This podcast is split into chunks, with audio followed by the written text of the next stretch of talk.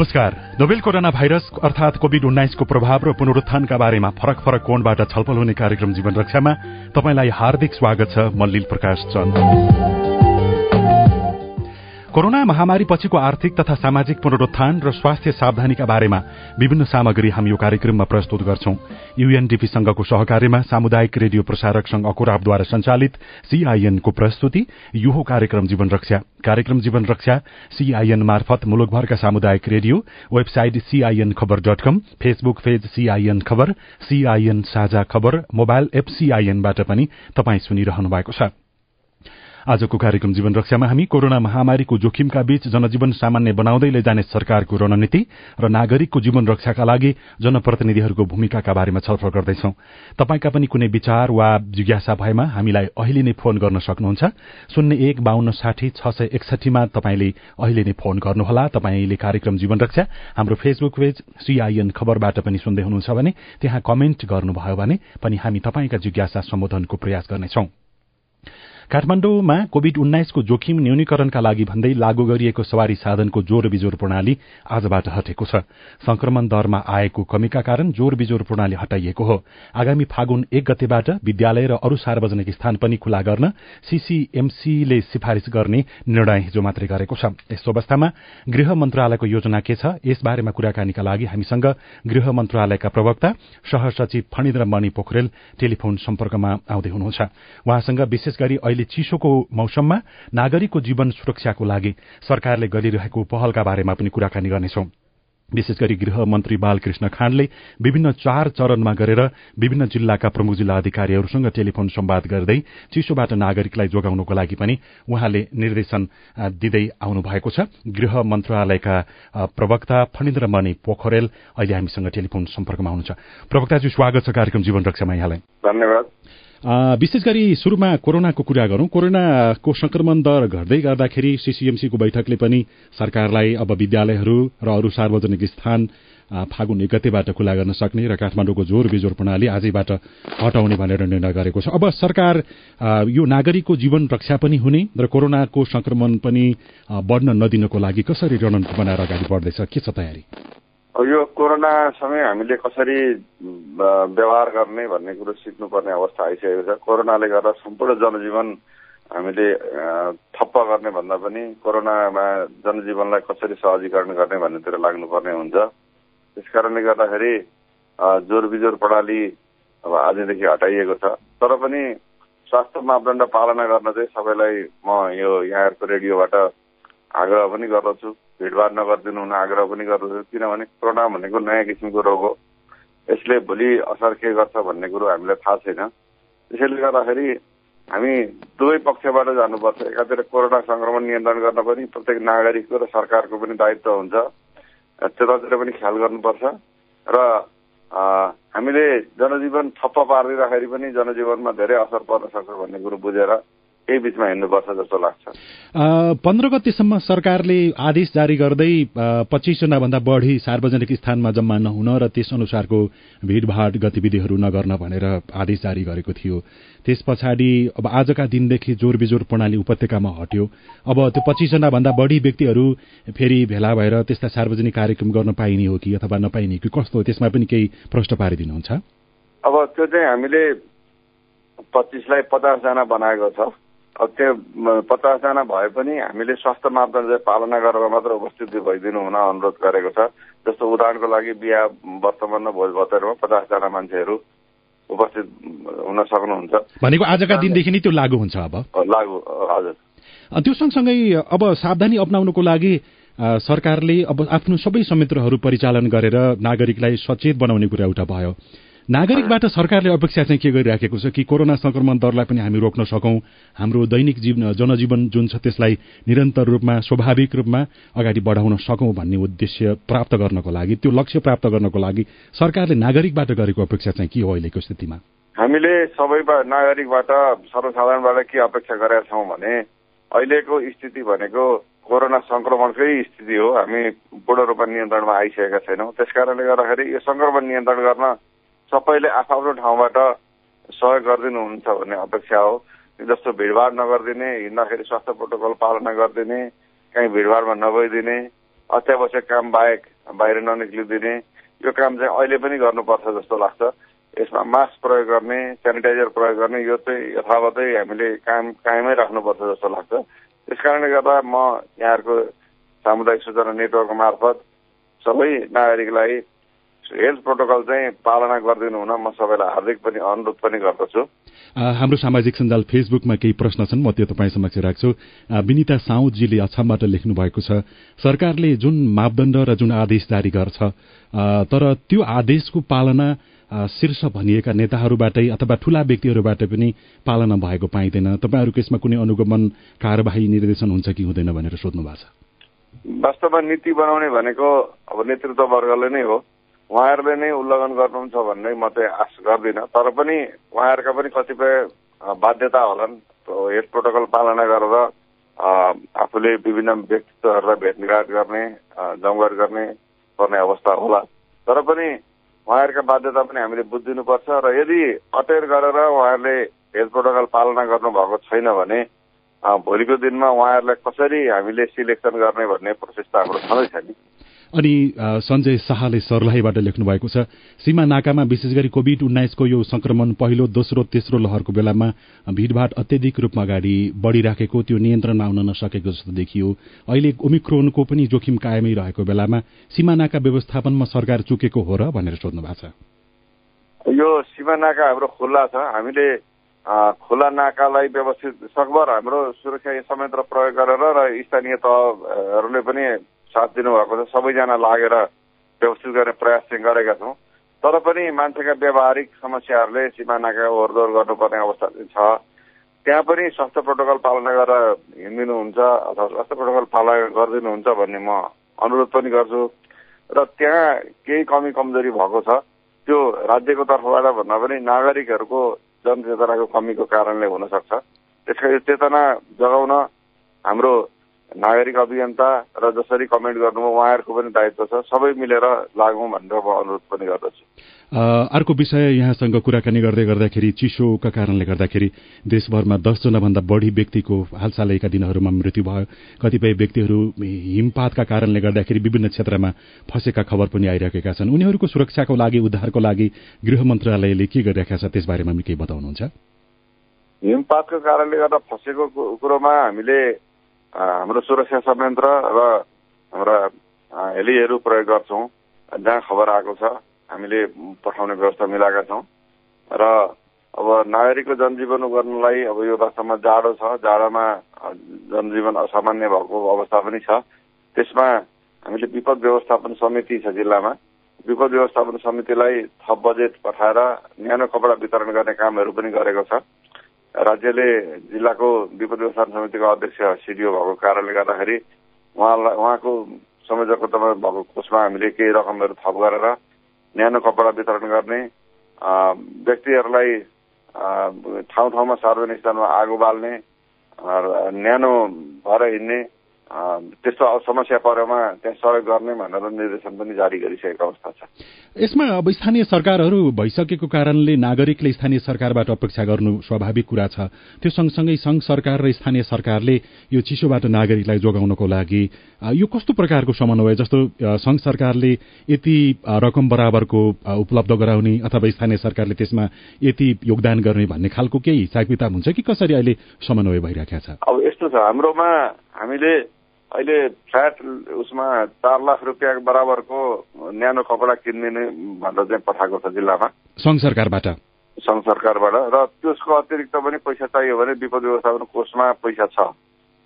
अन्त हामीले विपद व्यवस्थापन कोषबाट हामीले रकमहरू खर्च गर्न सक्ने अवस्था छ। जिल्लाको समितिले निर्णय गरेर खर्च गर्न सक्छ। त्यसपछि स्थानीय विपद व्यवस्थापन कोषमा पनि पैसा छ। उहाँहरूले रकम छुट्याउनु भएको छ। दुईटाको समन्वयमै काम भइरहेको छ। जहाँसम्म लाग्छ काहीँ यस्तो यो विपदको कुरामा दुईजना दुई थरी हुँदैन तर पनि के देखिन्छ भने केन्द्रबाट पनि दिने स्थानीयबाट दिने प्रदेशबाट पनि दिने भन्दा बढी होड पनि चलेको छ कि कुनै ठाउँमा जस्तो मलाई लागेको छ। त्यो होइन यो राज्यको रकम हो। एक एकद्वार प्रणालीबाट एउटै किसिमले खर्च गरियो सरसल्लाह गरेर समन्वयात्मक हिसाबले खर्च गरियो भने गोल एचिभ हुन सक्छ भन्ने मलाई लागेको छ हिमपात हुन्छ त्यसलाई रोक्न सकिँदैन। बेमौसमी वर्षा हुन्छ त्यसलाई पनि रोक्न त सकिँदैन। तर सरकारको तर्फबाट जुन प्रकारको समन्वय हुनुपर्ने हो त्यो वर्षौंदेखि एउटै गतिमा एउटै शैलीमा चलिराखेको भनेर पनि कतिपय ठाउँमा टिप्पणी हुने गर्छ। तपाईँलाई के लाग्छ कि चिसोबाट अथवा कुनै पनि विपदबाट नागरिकलाई जोगाउनको लागि गृह मन्त्रालय गृह मन्त्रालयले आफ्नो रणनीतिलाई परिमार्जन गर्दै समसामयिक बनाउँदै लगिराखेको छ कि अथवा कुनै समयमा एउटा कार्यविधि नीति बन्यो त्यसैका आधारमा अहिलेसम्म पनि चलिराखेको छ सरकार? अब हाम्रोमा खर्च गर्ने प्रक्रिया भनेको चाहिँ परम्परागतै किसिमको छ। त्यही पनि यो फ्लेक्जिबल छ। जस्तो यसमा यति रकम मात्रै त्यो तपाईँहरूले खर्च गर्न सक्नुहुन्छ भन्ने छैन। त्यही हो व्यक्तिको मृत्यु भयो अथवा खास खास घटना घट्यो भने घटना वाइज यति यति रकम खर्च गर्ने भन्ने चाहिँ छ। तर पनि हाम्रा अब धेरै सुध्रिएका छन् जस्तो लाग्छ। जस्तो हिजोको विपदमा पहिले पहिले हामीले काम गर्दाखेरि खासै रेस्पोन्स गर्दैनथ्यौँ। गर्ने प्रक्रिया थिएन अथवा गर्ने सकेको अवस्था थिएन। तर अहिले प्रत्येक विपदमा राज्यको उपस्थिति भएको छ प्रमुख जिल्ला अधिकारी जानु भएको छ। स्थानीय तह छन् स्थानीय तहसँग समन्वय हिसाबले काम गरेको छ। स्थानीय तह र प्रदेश सरकार र सङ्घीय सरकार मिलेरै संयुक्त रूपमा काम गरिरहेको अवस्था छ भन्ने मलाई लागेको छ यसबीचमा गृहमन्त्रीज्यूले पनि विभिन्न जिल्लाका प्रमुख जिल्ला अधिकारीहरूसँग टेलिफोनमा कुराकानी गरेर आफ्नो सुझाव लिनेदेखि लिएर त्यो नागरिकको जीवन रक्षाको लागि पनि विभिन्न पहल चालिराखेको भनेर खबरहरू आइराखेका छन्। खास त्यो छलफलको उद्देश्य केही हामी प्राप्त गर्न सकौं भनेर हो कि अथवा गृहमन्त्रीज्यूले आफ्नो नियमित काम अन्तर्गत यो यसरी टेलिफोनमा सम्वाद गर्ने छलफल गर्ने क्रम चलिराखेका हो? यो चाहिँ मान्य मन्त्रीज्यू आएपछि सुरु भएको हो। वास्तवमा मान्य मन्त्रीजीको इनिसिएसन राम्रो छ। उहाँले जिल्लामा कस्ता घटना घटेका छन् तपाईँहरूलाई समन्वयात्मक हिसाबले काम गर्दा केही अप्ठ्यारो छ कि? कुनै किसिमको जस्तो राजनीतिक दलहरूबिच अथवा राजनीतिक नेतृत्व स्थानीय तहबिच समन्वय गर्न केही कठिनाई छ कि? अथवा सुरक्षा निकायबिच पनि केही कमी कमजोरी भएको छ कि? भन्ने सन्दर्भमा प्रमुख जिल्ला अधिकारी जिल्लाको प्रमुख भएको नाताले प्रमुख प्रशासकीय अधिकारी भएको नाताले उसलाई इम्पावर गर्नलाई मान्य गृहमन्त्रीजीले यो इनिसिएसन लिनुभएको छ। यो राम्रो काम छ र उहाँहरूले देखाएका देखेका फिडब्याकहरू उहाँहरूले जुन संवादबाट आएका कुराहरूलाई हामी तत्काल कार्यान्वयन गर्ने व्यवस्था पनि गरेका छौँ।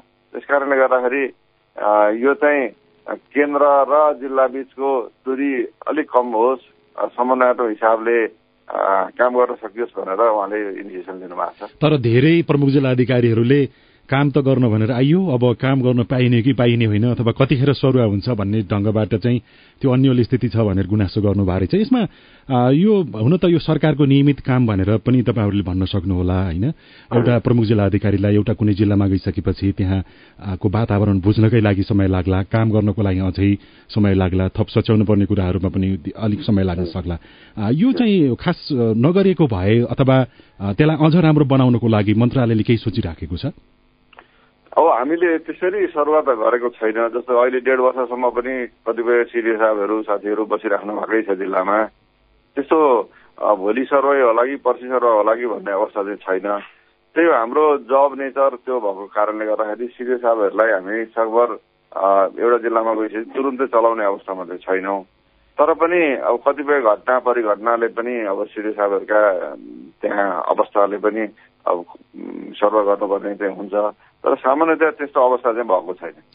त्यो सँगसँगै अरू केही छ? जुन गृह मन्त्रालयले लिएको रणनीति निर्णयलाई कार्यान्वयन गर्नको लागि देशभरका नागरिकले यो विषयमा सहयोग गर्नुहोस् अथवा नागरिकको लागि सरकारले यस्तो नयाँ रणनीति ल्याउँदैछ भन्ने बारेमा तपाईँले भन्नुपर्ने कुरा। अब गृह प्रशासनले नै हो अहिले जिल्लाका भनौँ न एउटा राज्यको उपस्थिति देखाउने अब स्थानीय चौकीदेखि केन्द्रसम्म नेटवर्क भएको नेपाल सरकारको एउटा निकाय भनेको गृह मन्त्रालय नै हो। त्यस कारणले गर्दाखेरि गृह मन्त्रालयले अब नागरिकका जनजीवन सामान्य बनाउन अब कोरोनादेखि अब अहिले यहाँले पनि कुरो उठाइहाल्नुभयो हिमपात लगायत अब शीतलहर जस्ता विषय चाहिँ सम्बोधन गर्नुपर्छ। र यहाँ हामीले गरेका काम कारवाहीमा यदि कुनै कमी कमजोरी देख्नुभयो अथवा काहीँ थप सुधार गर्नु पर्यो देख्नुभयो भने अब सबै सबै नागरिकलाई म मेरो फोन नम्बर छ तिन नम्बर लास्ट अन्ठानब्बे पाँच एघार चार तिनवटा शून्य तिनमा खबर गरिदिन अनुरोध पनि गर्दछु। र हामीले लिएका प्रयासहरूलाई सकारात्मक लिइदिनु हुनेछ जस्तो अब कोरोनाका नियन्त्रण हिमपातमा हामीले गरेको सम्बोधन विपद व्यवस्थापनमा अब पुरा सहयोग हुन नसके पनि केही मात्रामा राज्यले गरेछ भन्ने सहयोगलाई सकारात्मक रूपमा लिएर अगाडि बढिदिनुहुन्छ। र केही सुधारका कुराहरू छन् भने हामीलाई जानकारी दिनुहुनेछ भन्ने मैले अपेक्षा गरेको छु। हुनसक्छ काम गर्ने सिलसिलामा हाम्रा साथीभाइहरू हाम्रो नेतृत्वबाट पनि केही कम कमजोरी हो भने त्यसलाई पनि सुधार्ने प्रयास गरिदिनुहुनेछ अथवा त्यसलाई यो गरौँ भने सुध्रिन्छ भन्ने कुरो फिडब्याकहरू केही दिनुहुन्छ भन्ने मैले अपेक्षा गरेको छु।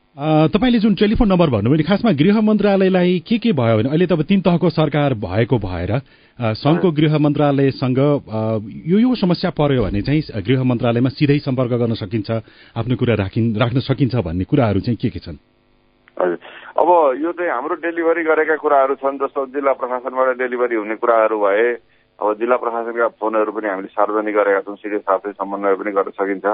अब जिल्ला प्रशासनले डेलिभरी गर्ने शान्ति सुरक्षादेखि नागरिकता लगायत नागरिकका अरू समस्याहरू पनि हुन्छन्। त्यस्ता समस्याहरूमा हामी सम्बोधन गर्छौँ त्यो सँगसँगै अब विशेष गरी अहिले यो गृह मन्त्रालयले जुन राष्ट्रिय परिचय पत्र लगायतका सबै बनाउनको लागि जुन एउटा नयाँ मापदण्ड बनाएर नयाँ शैलीबाट अगाडि बढ्न खोज्यो तर राष्ट्रिय परिचय पत्र बनाउनको लागि निकै ढिला भएको अथवा झन्झटिलो प्रक्रिया भएको भनेर विभिन्न गुनासोहरू पनि आइरहेका सुनिन्छन्। राहदानी विभागमा जाँदाखेरि अथवा सीमित प्रशासन कार्यालयबाट यसको सायद काम सुरुवात गरिएको छ। यसमा अझ थप सजिलो बनाउन पाए हुन्थ्यो। भनेर हामीलाई विमलजीले सामाजिक सञ्जाल फेसबुकमा लेख्नु भएको छ। यो राष्ट्रिय परिचय पत्र भनेको वास्तवमा प्रविधि युक्त परिचय पत्र हो। त्यस कारणले गर्दा हामीले सामान्य रूपमा भनौँ न जुनसुकै ठाउँमा पनि अब फोटो खिचेर राष्ट्रिय परिचय पत्र बनाइदिन चाहिँ अलिक सम्भव छैन। प्रविधिको दृष्टिले सम्भव नभएको कारणले गर्दा हामी वडा स्तरसम्म गएका छौँ। वडाभन्दा तल जान सक्ने अवस्था चाहिँ अहिले नभएको कारणले गर्दाखेरि अलिक असहज भएको हुनसक्छ। तर हेरौँ भोलिको दिनमा हामीले यो काम गर्दै जाँदाखेरि यसलाई स्थायी संयन्त्रको रूपमा जिल्लामा अब वडामै विकास गर्नुपर्ने अवस्था पनि हुन सक्छ। त्यो त्यो अब त्यो अवस्थामा मात्रै सहज हुन्छ जस्तो लाग्छ।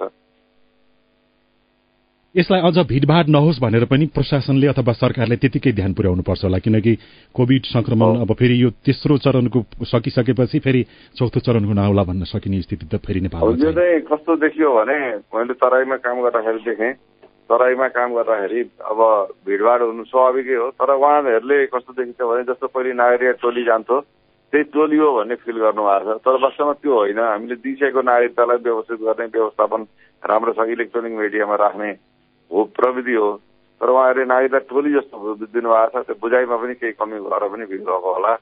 वास्तवमा यो हाम्रो नियमित प्रक्रियामा गयो भने पनि भिड कम हुन्छ जस्तो लाग्छ। जस्तो जन्म मान्छे जन्मिन्छ जन्मेपछि उसको स्कुल जान्छ उसले गरेका विभिन्न गतिविधि त्यसमा इन्ट्री गर्ने व्यवस्था निकायगत समन्वय गरेर प्रत्येक निकायले इन्ट्री गर्ने व्यवस्था गर्यो भने यो भिडभाड सहज रूपमा नियन्त्रण हुन्छ जस्तो लाग्छ। समय दिनुभयो यहाँलाई धेरै धेरै धन्यवाद छ।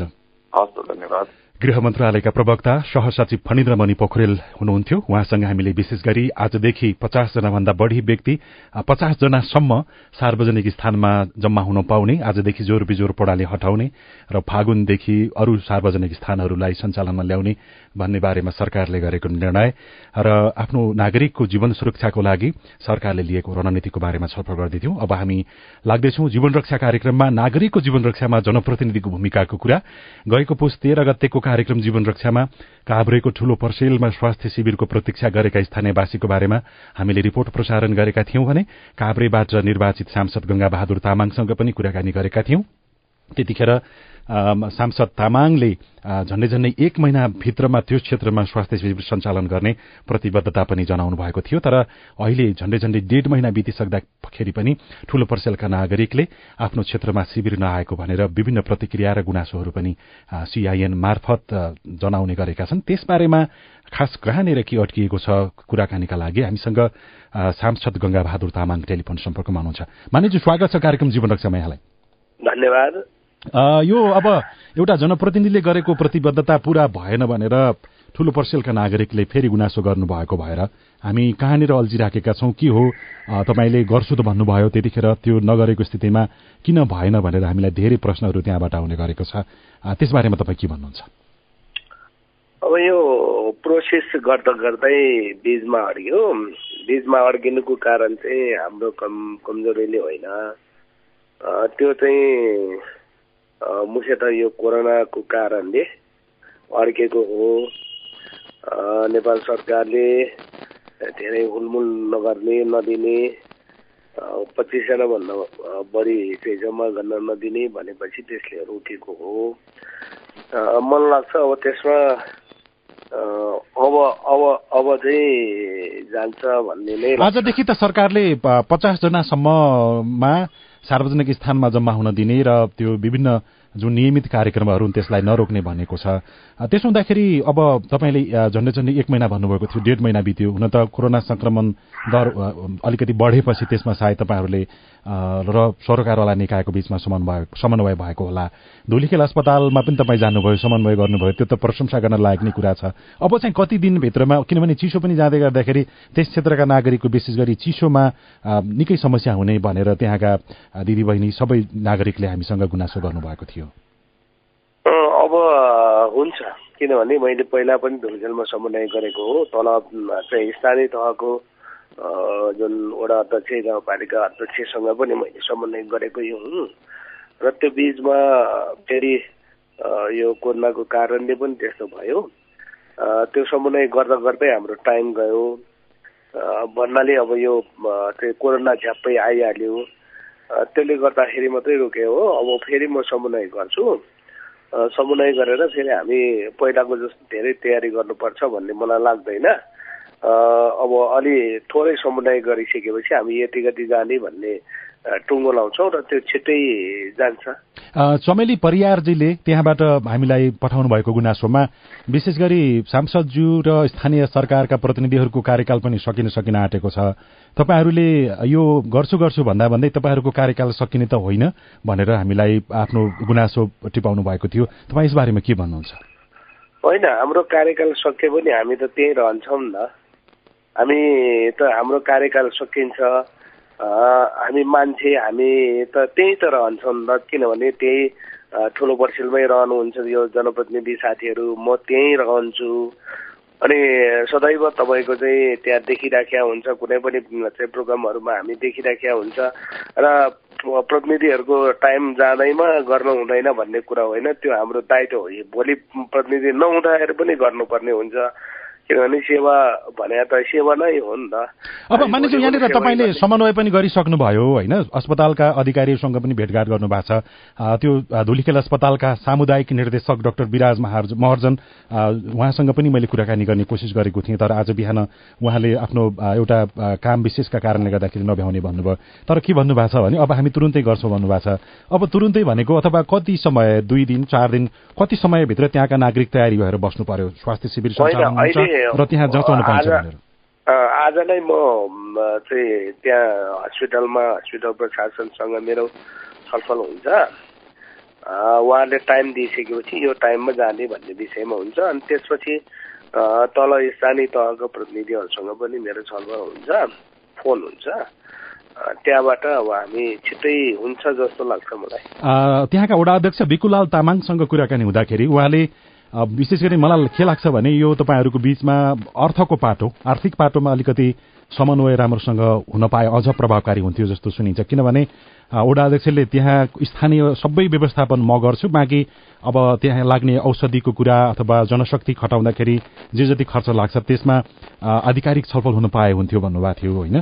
धुलीखेल अस्पताललाई बुझ्दाखेरि झन्डै झन्डै डेढ लाख रुपियाँ भयो भने त्यो बराबरको औषधि खरिद गर्न सकियो भने त्यहाँ जानको लागि जनशक्तिलाई खासै केही गर्नु पर्दैन। अब त्यहाँका विज्ञहरूलाई लैजानको लागि त्यो यातायातको व्यवस्था त गर्नु परि नै हाल्यो भन्नुभएको छ। अब यो डेढ लाखमा गएर कति ढिला सुस्ती भइराखेको हो कि त्यहाँ? होइन एमवानमा त हामी छलफलै गरेका छैन किनभने हामीले त्यो सेवा गर्ने भनेर नै तपाईँको हस्पिटलबाट हामीले छलफल गरेका हौँ। अनि त्यसपछि स्थानीय तहले गर्नुपर्ने कुरामा अब स्थानीय तहले गर्ने अनि मैले गर्नुपर्ने कुरामा मैले गर्ने। अनि त्यसमा हामीले त्यो एमवानको हिसाबले यति लाग्छ यति लाग्छ बजेटिङको हिसाबले बजेटिङ गर्ने अनि त्यो चाहिँ विनियोजन गर्ने भन्ने विषयमा गरेका थिएन। अब यसमा त के हुन्छ भने अब स्थानीय तहले कुन तहको व्यवस्थापन गर्ने हस्पिटलले कुन तहको व्यवस्थापन गर्ने अनि मैले कसरी व्यवस्थापन गर्ने भन्ने विषयमा हामी त्यो त्यो त्यो लाइटमा त्यो लाइटमा चाहिँ हामी अब यहाँबाट मेन पावर लाने चाहिँ के भन्छ मेडिसिनको हिसाबले अब उहाँले अलिकति कन्ट्रिब्युसन गर्ने अनि तल चाहिँ गाउँपालिकाले चाहिँ कतिसम्म गर्ने त्यो विषयमा हामी छलफलमा प्रवेश भएको थिएन। खालि अब सांसदको रूपमा तपाईँको तर्फबाट के योगदान हुन्छ? नगद हुन्छ कि अथवा होइन म प्राविधिक र समन्वय गर्ने काम मात्रै गर्छु पैसा चाहिँ हाल्दिनँ भन्ने कुरा हो। होइन त्यो त चाहिँ हामीले के चाहिँ आवश्यक परेका बेलामा त हामी पनि गर्न तयार हुनु पर्यो नि त। त्यसो भए अब जे होस् आर्थिक पाटोले यसमा कुनै अवरोध गर्दैन। गर्दैन गर्दैन। किनभने त्यो त चाहिँ हामी खालि टाइमिङको हिसाबले पनि चाहिँ मात्रै फिस गर्न नसकेर मात्रै हो। अनि अरू विषयमा त फेरि चाहिँ गाउँपालिकासँग समन्वय गरेर यसरी जाने भनेर भनिसकेपछि त हामी त्यस्तो रोक्छ जस्तो मलाई लाग्दैन। यसको समन्वयकारी भूमिका त विशेष गरी तपाईँले नै खेली पनि राख्नु भएको छ र अब यसलाई निर्णयमा पुर्याउनको लागि निर्णायक मोडमा लैजानको लागि तपाईँको भूमिका अलि महत्वपूर्ण देखिन्छ। यसमा तपाईँको भूमिका सक्रिय रूपमा भयो भने त्यस क्षेत्रका नागरिकले स्वास्थ्य सेवा जुन गाउँघरमै जाँच गर्न पाउने औषधि पाउने त्यो जुन सुविधा प्राप्त गर्नेछन् भन्ने अपेक्षा गरौँ। अहिलेको लागि समय दिनुभयो। धेरै धन्यवाद छ यहाँलाई। धन्यवाद। काभ्रेबाट निर्वाचित सांसद गंगा बहादुर तामाङ हुनुहुन्थ्यो। काभ्रेको ठूलो पर्सेलमा त्यस क्षेत्रका नागरिकले स्वास्थ्य शिविर सञ्चालन भएमा आफ्ना विभिन्न समस्याहरू रहेको दर्शाउँदै त्यहाँ जचाउन पाइन्थ्यो भन्ने अपेक्षा आजभन्दा झण्डै झण्डै दुई महिना अगाडि गरेका थिए र त्यस विषयमा सांसद र धुलीखेल अस्पताल वडा अध्यक्ष लगायतका व्यक्तिहरूले प्रतिबद्धता पनि जनाएका थिए तर अहिलेसम्म पनि शिविर सञ्चालन भएको छैन। तर सांसद तामाङले भन्नुभए अनुसार आजदेखि त्यो छलफल प्रक्रिया अगाडि बढ्छ र त्यस क्षेत्रका नागरिकले स्वास्थ्य शिविर सञ्चालन भयो भने सुविधा प्राप्त गर्नेछन्। यो छलफलसँगै आजका लागि कार्यक्रम जीवन रक्षाको समय सकिएको छ। कार्यक्रम सुनिसकेपछि तपाईँको मनमा उठेका प्रश्न र कुनै विचार भए हामीलाई पठाउन वा लेख्न सक्नुहुनेछ। यसका लागि हाम्रो इमेल ठेगाना हो साझा खबर at Gmail dot com IBR number शून्य एक बाहन्न साठी छ सय छयालिसमा फोन गरेर दिएको निर्देशन अनुसार आफ्नो विचार पनि रेकर्ड गर्न सक्नुहुनेछ। प्राविधिक साथी सुनिल राज भारतलाई धन्यवाद दिँदै आजको कार्यक्रम जीवन रक्षाको अङ्कबाट हामी सबै विदा हुन्छौ। नमस्कार।